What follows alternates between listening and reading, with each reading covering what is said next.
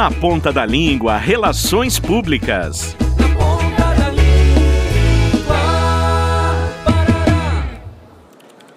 Maju, recebesse o convite do presidente para o evento?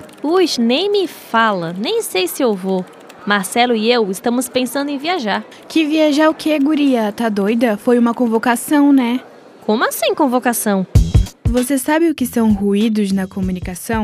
Comunicar-se de forma efetiva é uma tarefa muito difícil, principalmente dentro de uma empresa, pois há diversos fatores que podem provocar mal-estar. Os ruídos são qualquer tipo de falha ou interferência indesejada, que prejudica ou distorce a mensagem, fazendo com que o receptor receba um recado diferente daquele que o emissor quis passar. Existem vários tipos de ruídos: físico, psicológico, técnico.